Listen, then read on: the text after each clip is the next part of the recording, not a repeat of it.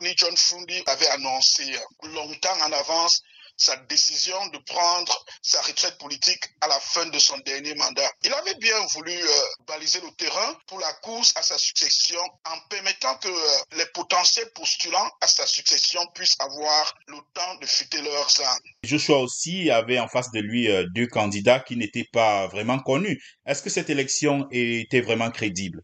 Franchement, l'introduction du bulletin de vote unique est quelque chose d'extraordinaire pour la démocratie au Cameroun. En implémentant ce processus en interne, le SDF de ce fait, une fois de plus, confirme son rôle de parti politique avant-gardiste dans le combat pour un système électoral crédible au Cameroun. Et n'oublions pas aussi que le SDF fut le premier parti politique à instaurer l'utilisation des urnes transparentes au Cameroun en avril 1999 lors de son cinquième congrès ordinaire. Mais il se trouve quand même que le SDF a perdu 27 euh, cadres de quelle légitimité peut se prévaloir euh, Joshua aussi? Pour le moment, Joshua aussi semble avoir la légalité de son côté, mais il reste que la visibilité de sa légitimité soit obscurée par euh, toutes ces manigances qui ont précédé son couronnement à la tête de notre parti, euh, le SDF.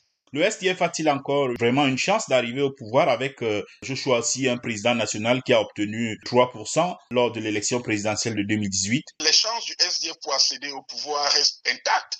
Regardez la situation socio-économique euh, du Cameroun. Elle est pire aujourd'hui qu'en 1992 quand notre candidat avait gagné Paul Biya, qui est resté accroché au pouvoir.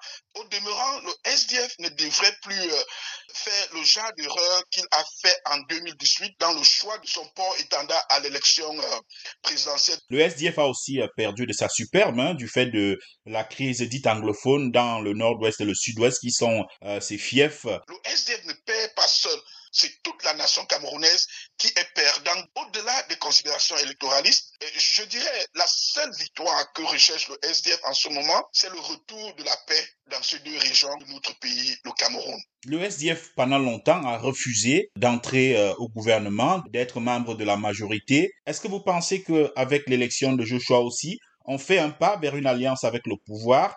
Avec le RDPC, franchement, je dirais jamais. Ceux qui s'y aventuraient recevront la pleine dose des conséquences euh, de leur action. La seule alliance qui mérite d'être tissée et maintenue est cette alliance traditionnelle qui existe entre le SDF et le peuple camerounais. Voilà pourquoi nous sommes le parti euh, du power to the people, c'est-à-dire euh, pouvoir au peuple. Joshua aussi a désormais les pleines commandes du SDF. Comment peut-il réussir à remotiver ses troupes et à être un meilleur leader que celui qu'on a vu en 2018. Il devait être quelqu'un qui est à l'écoute de ses militants, de ses cadres, et il devait être aussi un mendiant de la réconciliation, parce qu'il y a eu des cadres qui ont été exclus. Donc, il faut voir comment est-ce que nous pouvons ramener tout le monde sous une tente et que nous ayons une sorte de truth en réconciliation, donc vérité, réconciliation,